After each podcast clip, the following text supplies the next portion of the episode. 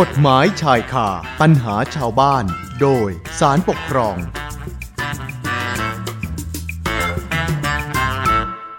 เอาละค่ะเข้าสู่ช่วงเวลากฎหมายชายคาปัญหาชาวบ้าน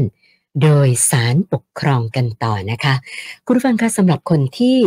ทำงานเกี่ยวข้องกับเรื่องของการขับขี่ยานพาหนะนะคะ ไม่ว่าจะเป็นชนิดใดประเภทใดก็ตามเนี่ยนะคะ คนขับ ก็ต้องมีสติเยอะๆ ใช้ความระมัดระวังให้มากเป็นพิเศษ เพื่อหลีกเลี่ยง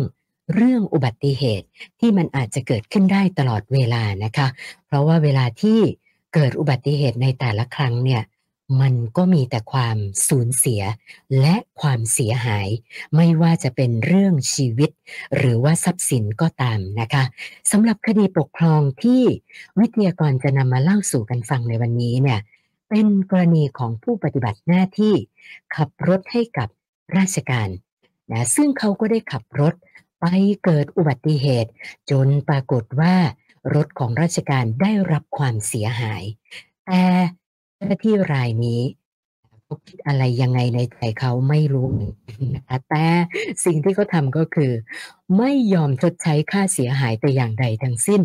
จนหน่วยงานต้นสังกัดต้องยื่นฟ้องคดีต่อศาลปกครอง เพื่อขอให้ศาลมีคำพิพากษา ให้เขาเนี่ยชดใช้ค่าเสียหายที่เกิดขึ้น คือกรณีแบบนี้เนี่ยนะคะ เจ้าหน้าที่รายเนี้ยเขาจะต้องรับผิดชอบในการชดใช้ค่าเสียหายหรือไม่อย่างไร เป็นเรื่องที่เราต้องมาหาคำตอบกันแล้วค่ะ วันนี้เราจะพูดคุยกับวิทยากรจากสำนักงานศาลปก ครอง อาจารย์ไพโรธทองเพชรนะคะ สัญญาณอาจารย์พร้อมแล้วด้วยค่ะ สวัสดีค่ะอาจารย์คะ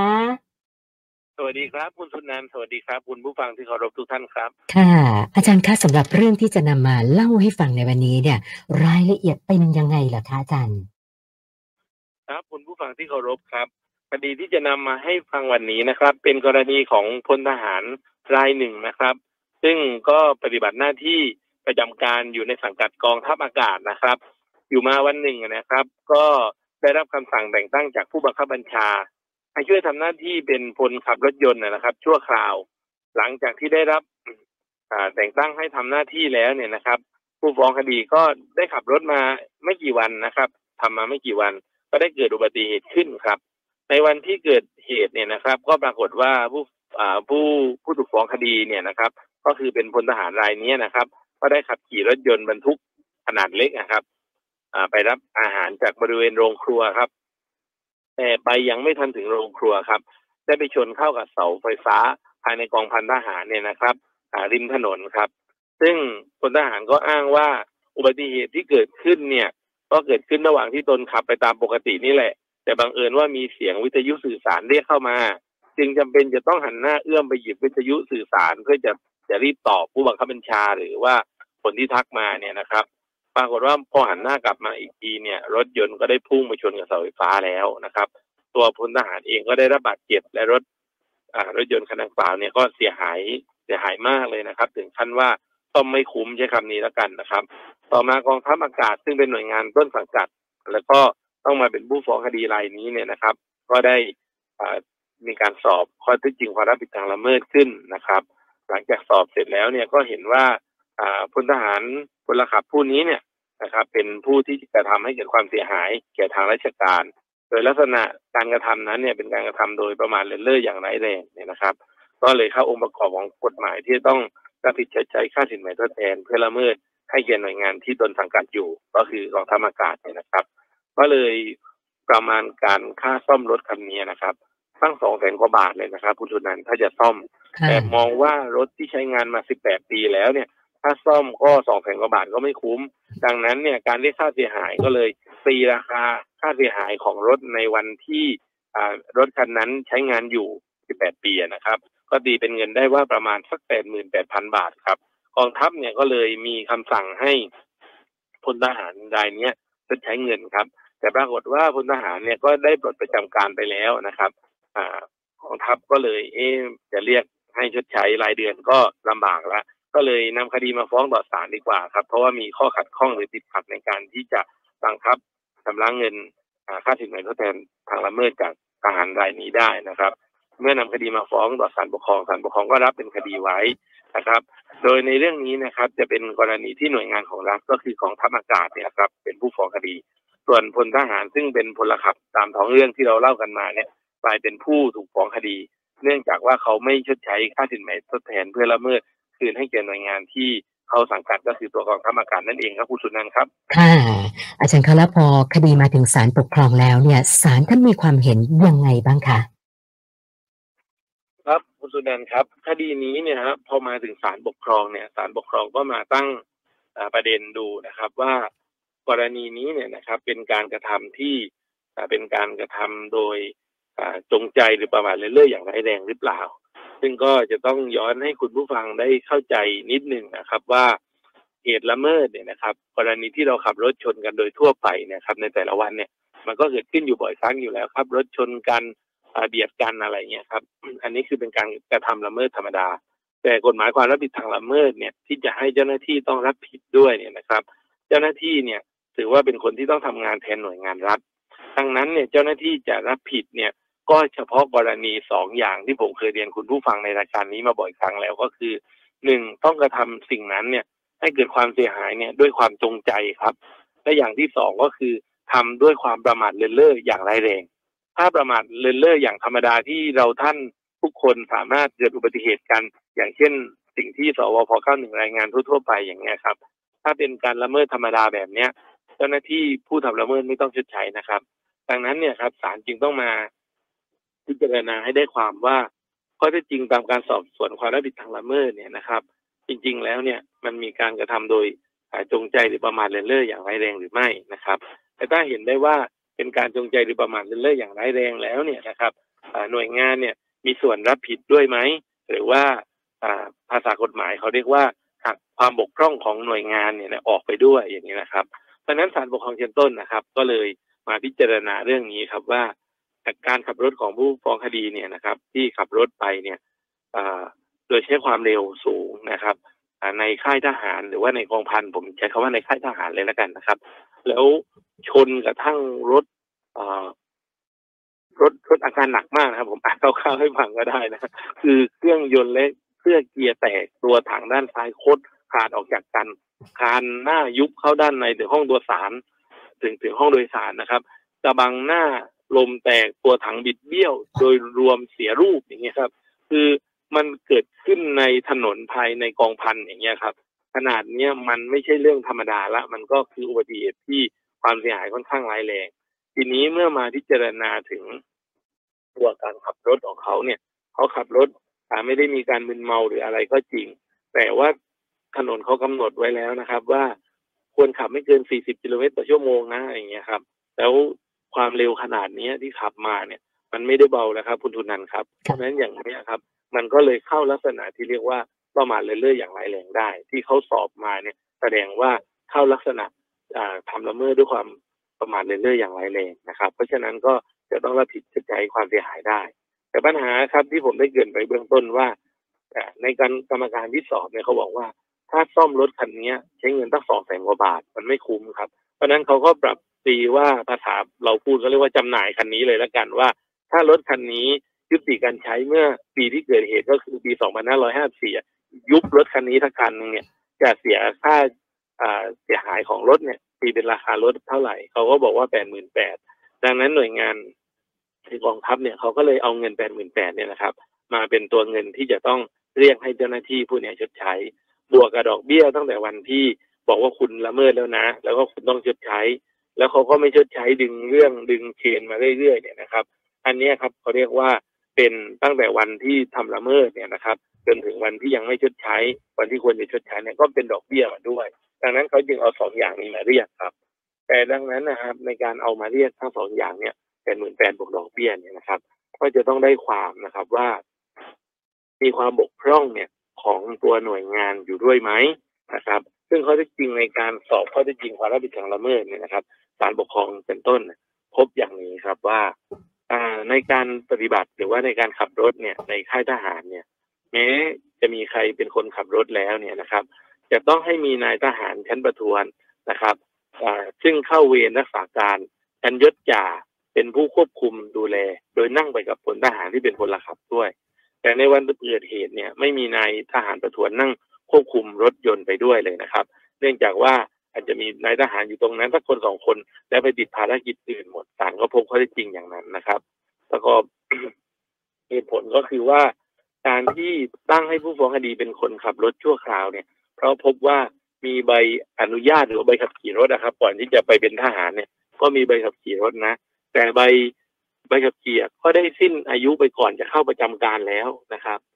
นะดังนั้นเนี่ยด้วยความที่สองอย่างเนี้ย อ่ามันเกิดขึ้น อย่างเช่นว่าไม่มีนายทหารประทวนนั่งไปคู่การไป และคนที่ขับรถเนี่ย ก็ใบอนุญาตขับรถมีก็จริงใบขับขี่เราพูดอย่างนี้ดีกว่า แต่ก็สิ้นอายุก่อนจะเข้ามาทำงานในในอกองพันเนี่ย คุณก็บกพร่องนะ เพราะฉะนั้นเนี่ยศาลปกครองต้นก็เห็นว่าผู้ฟ้องเนี่ยนะครับอ่าควรจะรับผิดในค่าเทนใหม่ทดแทนเพื่อละเมิดก็จริง แต่ต้องนำเอาความบกพร่องเนี่ย ของตัวกองทัพอากาศหรือว่าของผู้ฟ้องคดีเนี่ยมา หักออกจากความเสียหายด้วยครับคุณตุนันครับค่ะไม่ใช่ว่าจะไปเรียกไปเป็นเต็มทั้งหมดเลยครับคุณตุนันครับ หลายท่านฟังมาถึงตรงนี้ก็อาจจะจะเริ่มคำนวณตัวเลขแล้วนะคะว่าแปดหมื่นแปดบวกดอกเบี้ยเนี่ย แล้วตกลงว่าพลทหารรายนี้จะต้องรับผิดชอบค่าเสียหายจำนวนเท่าไหร่ยังไงบ้างล่ะคะอาจารย์ในส่วนของศาลปกครองชั้นต้นก่อนนะครับคุณตุนันครับค่ะก็บอกว่าเมื่อเป็นอย่างเช่นที่กระผมเล่ามาเนี่ย ก็เห็นสมควรเนี่ย ให้หักส่วนความบกพร่องของส่วนกองทัพออกไปในสัดส่วนร้อยละห้าสิบก่อนครับ ก็คือหักออกไปเลยจากความเสียหายเป็นหมื่นแปดเนี่ยนะครับหักออกไปห้าสิบเปอร์เซ็นเลยครับหักออกไปครึ่งหนึ่งก่อนละ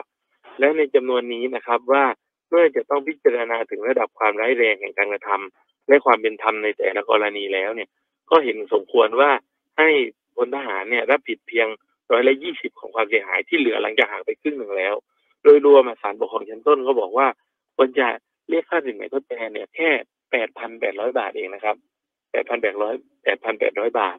ดังนั้นบวกดอกเบี้ยที่ครับผมได้เล่าไปครับ ว่าตั้งแต่เขาเรียกให้ผู้ผู้ฟ้องก็คือพลทหารในชดใช้เนี่ยจนถึงวันนี้ที่ยังไม่ชดใช้เนี่ยมันก็จะมีดอกเบี้ยส่วนหนึ่งด้วย รวมๆทั้งหมดแล้วเนี่ยนะครับ ก็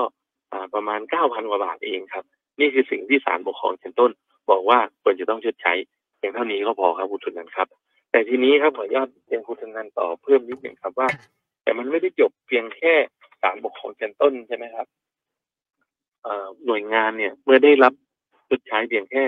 แปดพันเก้าพันกว่าบาทอย่างเงี้ยครับหน่วยงานก็บอกว่าไม่ถูกนะ ที่ศาลปกครองชั้นต้นเนี่ย ไปหักซะขนาดเนี้ย จากแปดหมื่นเนี่ยมันเหลือแปดพันเนี่ย มันน่าจะไม่ถูกต้องแล้วนะ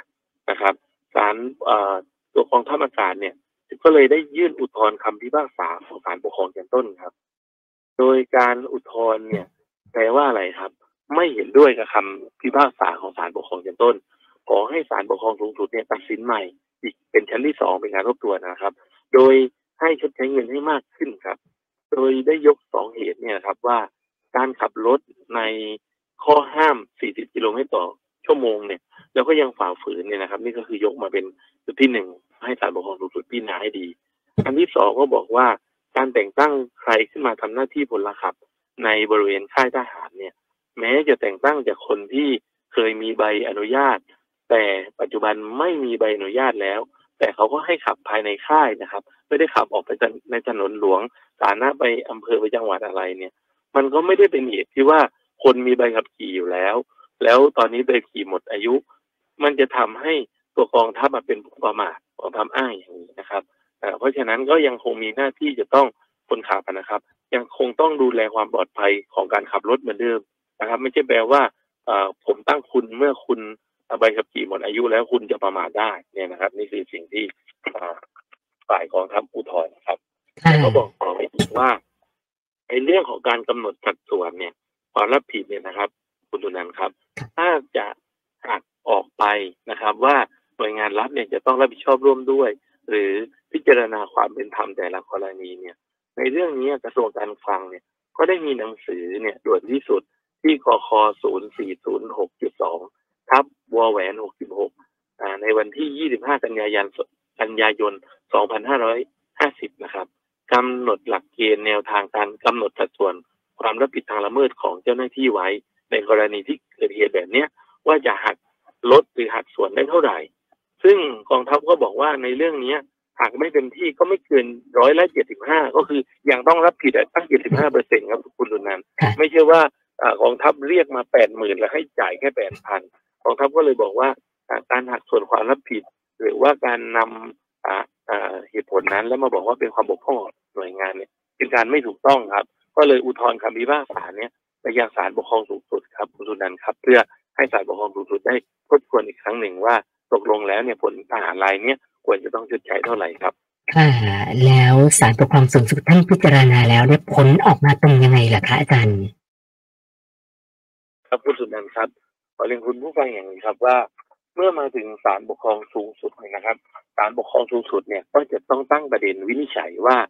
คดีนี้แท้ที่จริงแล้วเนี่ยนะครับฝ่ายทั้งสองฝ่ายเนี่ยรับกันแล้วแหละครับว่าผู้ฟ้องเนี่ยก็ได้ประมาทเลินเล่ออย่างร้ายแรงในการขับรถยอมรับแล้วนะครับ แล้วก็ต้องชดใช้ค่าสินใหม่ทดแทน ก็ทั้งสองฝ่ายก็ยอมรับแล้ว แต่ว่าจะต้องชดใช้เท่าไหร่กันแน่ อันนี้ก็คือสิ่งที่ยังเป็นปัญหาอยู่นะครับ เพราะฉะนั้นเนี่ยครับ ผมก็ขอยกตัวอย่าง กฎหมายมาตราหนึ่งนะครับ ที่ผมพูดมาตอนต้นว่าอ่าทั้งศาลปกครองชั้นต้นและศาลปกครองสูงสุดเห็นต่างกันในเรื่องของการกำหนดสัดส่วนความรับผิดเนี่ยนะครับก็จะเป็นไปตามมาตราแปดนะครับ ซึ่งอ่าศาลปกครองสูงสุดเนี่ยก็นำมาใช้ด้วย โดยมาตราแปดวรรคหนึ่งบัญญัติไว้อย่างนี้ครับว่า ในกรณีที่หน่วยงานของรัฐ ต้องรับผิดชดใช้ค่าสินไหมทดแทนแก่ผู้เสียหาย เพื่อการละเมิดของเจ้าหน้าที่ ให้หน่วยงานของรัฐ มีสิทธิ์เรียกให้เจ้าหน้าที่ผู้ทำละเมิดชดใช้ค่าสินไหมทางอ่าทดแทนดังกล่าวเนี่ยนะครับ แก่หน่วยงานของรัฐได้ ถ้าเจ้าหน้าที่ได้กระทำไปด้วยความจงใจหรือประมาทเลินเล่ออย่างร้ายแรงนะครับ มาตราแปดวรรคสองบอกว่า สิทธิเรียกให้ชดใช้ค่าสินไหมทดแทนตามวรรคหนึ่งจะมีได้เพียงใดให้คำนึงถึงระดับความร้ายแรงแห่งการกระทำ และความเป็นธรรมในแต่ละกรณีเป็นเกณฑ์ โดยไม่ต้องให้ใช้เป็นจำนวนของความเสียหายก็ได้ และวรรคสามบอกว่า ถ้าการกระทำละเมิดเกิดจากความผิดหรือความบกพร่องของหน่วยงานของรัฐ หรือระบบการดำเนินการส่วนรวม ให้หักส่วนแห่งความรับผิดดังกล่าวด้วยนะครับ ที่กล่าวมาข้างต้นที่บอกว่ามีการหักส่วนความรับผิดต่างๆเนี่ยนะครับ ก็จะเป็นการใช้กฎหมายมาตราแปดประกอบมาตราสิบของพระราชบัญญัติความรับผิดทางละเมิดเนี่ยนะครับ ในนี้ศาลปกครองสูงสุดก็บอกว่าศาลปกครองชั้นต้นเนี่ยนะครับ ได้ตัดสินคดีนี้หรือพิพากษาคดีเนี้ยโดยเห็นว่าผู้ฟ้องคดีก็คือตัวกองทัพอากาศเนี่ยนะครับ มีคำสั่งแต่งตั้งให้ผู้ถูกฟ้องคดีเนี่ยทำหน้าที่พลขับชั่วคราว ก็เพราะว่าเห็นว่าผู้ถูกฟ้องคดีคือพลทหารเนี่ยมีใบขับขี่ที่ออกให้โดยทางราชการ แต่ปรากฏว่าใบขับขี่รถยนต์ส่วนบุคคลเนี่ย ก็ได้สิ้นอายุไปก่อนเข้ารับราชการในสังกัด ก่อนที่จะออกคำสั่งให้ทำหน้าที่พลระขับชั่วคราว จึงเห็นได้ว่ากองทัพอากาศเนี่ย มีส่วนบกพร่องในการปฏิบัติงานในการควบคุมพลขับด้วย ดังนั้นจึงต้องนำเอาความบกพร่องตัวเนี้ยมาหักออกไป ซึ่งก็ได้กล่าวตอนต้นแล้วว่าหักออกในสัดส่วนร้อยละห้าสิบไปก่อนเลย และให้ผู้ฟ้องคดีเนี่ยรับผิดตามระดับความร้ายแรงแห่งการกระทำและความเป็นธรรมในแต่ละกรณีก็คืออีกยี่แค่ยี่สิบเปอร์เซ็นต์ นะครับของส่วนที่หักออกไปแล้ว แต่ผู้ฟ้องคดีบอกไม่ใช่หน่วยงานเนี่ยก็คือกองทัพไม่ได้มีส่วนบกพร่องใด ๆ ที่จะต้องรับผิดชอบจากการกระทำละเมิดเลย ดังนั้นเนี่ยนะครับ เป็นกรณีที่ตัวพลขับเนี่ยทำผิดเองเต็มๆเลย ไม่ได้หน่วยงานไม่ได้เกี่ยวอะไรด้วยดังนั้นเนี่ยนะครับผู้ถูกฟ้องคดีก็คือตัวพลขับเนี่ย จึงต้องรับผิดชอบเต็มๆเลยนะครับ ไม่ได้จะเอามาหักออกได้นะครับ นี่คือ ศาลปกครองสูงสุดบอกว่าศาลต้นว่าอย่างนี้ แล้วเขาอุทธรณ์โต้แย้งกันอย่างนี้ศาลปกครองสูงสุดก็เลยมาตัดสินให้ครับศาลปกครองสูงสุดก็เลยเห็นว่า การที่หน่วยงานเนี่ยก็คือตัวกองทัพเนี่ยนะครับ ได้มีคำสั่งให้ผู้ถูกฟ้องคดี ปฏิบัติหน้าที่พลขับชั่วคราวเนี่ย เพราะเห็นว่าผู้ถูกฟ้องคดีเนี่ย มีใบขับขี่อนุญาตขับรถยนต์ มีความตั้งใจในการปฏิบัติงาน ไม่เป็นบุคคลติดยา ไม่ดื่มไม่มึนเมา นะครับ จึงมอบหมายหน้าที่ขับรถยนต์เพื่อไปรับอาหารกลางวันนะครับ และก็ใน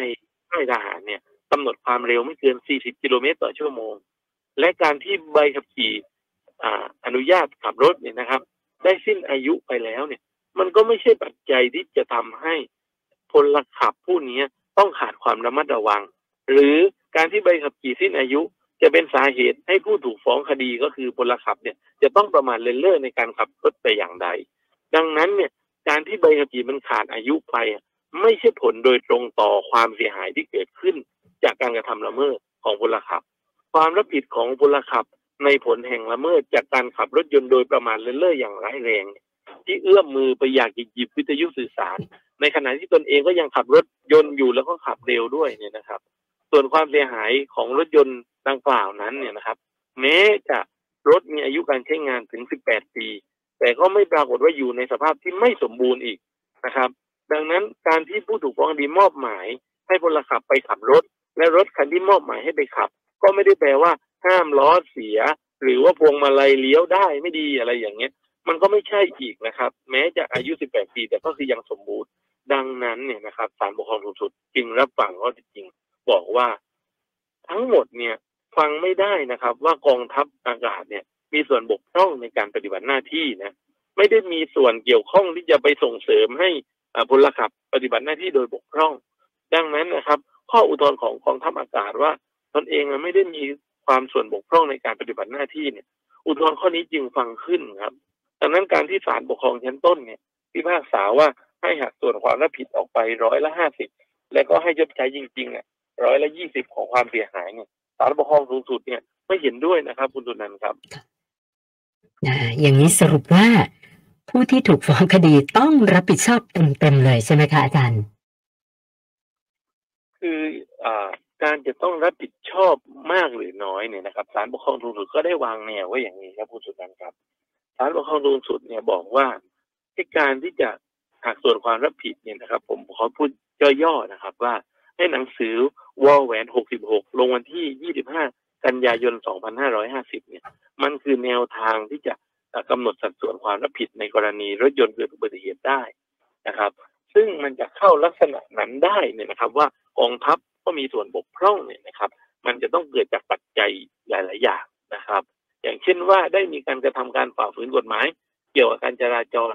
แต่ถ้ามีเหตุปัจจัยภายนอกประกอบไปด้วย เช่น การได้รับมอบหมายให้มีหน้าที่ขับรถ โดยไม่ได้มีตำแหน่งหน้าที่โดยตรงเป็นพนักงานขับรถอย่างเนี้ยครับ ก็แสดงว่าหน่วยงานก็มีส่วนบกพร่อง หรือส่วนก่อให้เกิดความเสียหายขึ้นเนี่ยครับคุณตุนันท์หรือว่ามอบให้คนขับซึ่งเป็นคนขับรถก็จริง แต่ปกติขับอยู่ภาคใต้ไม่เคยขับที่ภาคเหนือเลย ไม่ชำนาญเส้นทาง อันนี้ก็หน่วยงานผิดอย่างนี้ครับนี่อยู่ในคำพิพากษานะครับครับสภาพถนนหรือทัศนคติเอ่อทัศนวิสัยที่ไม่ดีครับคุณสนันท์หรือสภาพยานพาหนะเนี่ยนะครับ ก่อนที่จะนำมาใช้เนี่ยอย่างที่ผมได้กล่าวไปบ้างคือ เบรกก็ไม่ค่อยอยู่เลี้ยวพวงมาลัยก็มันฝืนอะไรอย่างเงี้ยยางก็เก่าอย่างเงี้ย อันนี้ก็คือความบกพร่องของยานพาหนะอีก หรือว่าการขับรถในภาวะจำเป็นเร่งด่วน อย่างเช่นพนักงานที่มีหน้าที่ต้องขับรถนำผู้ป่วยผู้เจ็บไปส่งโดยเร็วอย่างเนี้ยครับ เพราะฉะนั้นสิ่งเหล่านี้ต่างหากที่จะนำมาหักส่วนแห่งความรับผิดของหน่วยงานออกได้ แต่ในคดีนี้เนี่ย ข้อที่จริงก็ไม่ปรากฏว่าขณะที่ผู้ถูกฟ้องคดีคือพลขับ จะไปรับอาหารกลางวัน มีปัจจัยภายนอกเหล่านี้ครับ ที่ศาลปกครองสูงสุดยกขึ้นมาเป็นตัวอย่างเนี่ยนะครับตามหนังสือกระทรวงการคลังวอแหวนที่ 66เขาเรียกว่าหนังสือเวียนว66 ลงวันที่ 25 กันยายน 2550 เนี่ย มันไม่เข้าหลักเกณฑ์เหล่านี้นะครับ ที่จะนำมาหักได้ ดังนั้นการที่ศาลปกครองชั้นต้นน่ะนำมาหักเนี่ยนะครับ เพื่อว่าทำให้พลทหารชดใช้น้อยลงเนี่ย ศาลปกครองสูงสุดไม่เห็นด้วยครับ และเมื่อไม่เห็นด้วยนะครับนี่คุณดุนันท์ว่าจะต้องชดใช้เต็มจำนวนเลยใช่หรือไม่ครับครับ ก็คือว่าศาลปกครองสูงสุดบอกว่าอย่างนี้ครับว่าผู้ถูกฟ้องคดีเนี่ยก็คือพลขับเนี่ยจึงต้องรับผิดในผลแห่งละเมิด ในจำนวนเงินก็คือแปดหมื่นแปดพันบาทที่ฟ้องเนี่ยนะครับ พร้อมกับดอกเบี้ยนับตั้งแต่วันที่ผู้ถูกฟ้องคดีก็คือผิดนัด ตั้งแต่ที่เขาเตือนให้ชำระตั้งแต่รอบแรกเนี่ยครับจนกว่าจะชำระเสร็จให้แก่ผู้ฟ้องคดีนะครับ เพราะฉะนั้นเนี่ยการที่ศาลปกครองชั้นต้น ตัดสินให้ชำระเพียงแค่เก้าพันกว่าบาทเนี่ยศาลปกครองสูงสุดเนี่ยไม่เห็นพ้องด้วยครับ เพราะฉะนั้นลักษณะอย่างเนี้ยเขาเรียกว่ากรณีที่หน่วยงานอุทธรณ์ขึ้นมาแล้วเนี่ยนะครับ มีการฟังขึ้นครับ เมื่อมีการฟังขึ้นเนี่ยนะครับศาลปกครองสูงสุดก็จะแก้คำพิพากษาต่อศาลปกครองชั้นต้นนะครับ เป็นให้ชำระอย่างที่กระผมกล่าวไปนะครับ ก็คือประมาณเก้าหมื่นกว่าบาท ไม่ใช่เก้าพันกว่าบาทอย่างที่ศาลปกครองชั้นต้นตัดสินครับโดยสรุปแล้วคดีนี้ก็คือว่าศาลปกครองสูงสุดเนี่ยนะครับ แก้คำพิพากษาศาลปกครองชั้นต้น ก็คือเห็นพ้องด้วยบางประเด็น แต่ว่าในประเด็นความเสียหายนั้นเนี่ยนะครับ เห็นต่างออกไปก็ได้วินิจฉัยแก้ให้เห็นแล้วก็ให้เหตุผลที่เข้าใจได้หรือว่ายอมรับได้ครับคุณสุนันครับค่ะสำหรับคดีที่นำมาเล่าให้ฟังในวันนี้เนี่ยนะคะ อาจารย์อยากจะฝากอะไรเพิ่มเติมกันอีกสักหน่อยไหมคะ คดีที่นำมาเล่าให้คุณผู้ฟังได้ฟังในวันนี้เนี่ยนะครับ ก็เป็นคดีที่ออ่าง266ครับ2562ครับ ซึ่งคุณผู้ฟังก็สามารถไปศึกษาเป็นแนวทางได้สำหรับคุณผู้ฟังที่เป็นข้าราชการที่เกี่ยวข้องกับการต้องขับรถเนี่ยนะครับ มีอยู่ทุกหน่วยงานทั่วประเทศเลยก็ลองศึกษาเป็นตัวอย่างที่ดีได้นะครับ ก็ฝากไว้เพียงเท่านี้ดีกว่าครับคุณทุนนันท์ครับค่ะค่ะ วันนี้ต้องขอบพระคุณอาจารย์ไพโรธทองเพชร วิทยากรจากสำนักงานศาลปกครองนะคะ สละเวลามาพูดคุยให้ความรู้กับพวกเรานะคะ ขอบพระคุณมากค่ะอาจารย์ค่ะขอบพระคุณครับคุณสุนันท์ครับ สวัสดีครับคุณผู้ฟังที่เคารพทุกท่านครับ สวัสดีค่ะ กฎหมายชายคาปัญหาชาวบ้าน โดยสารปกครอง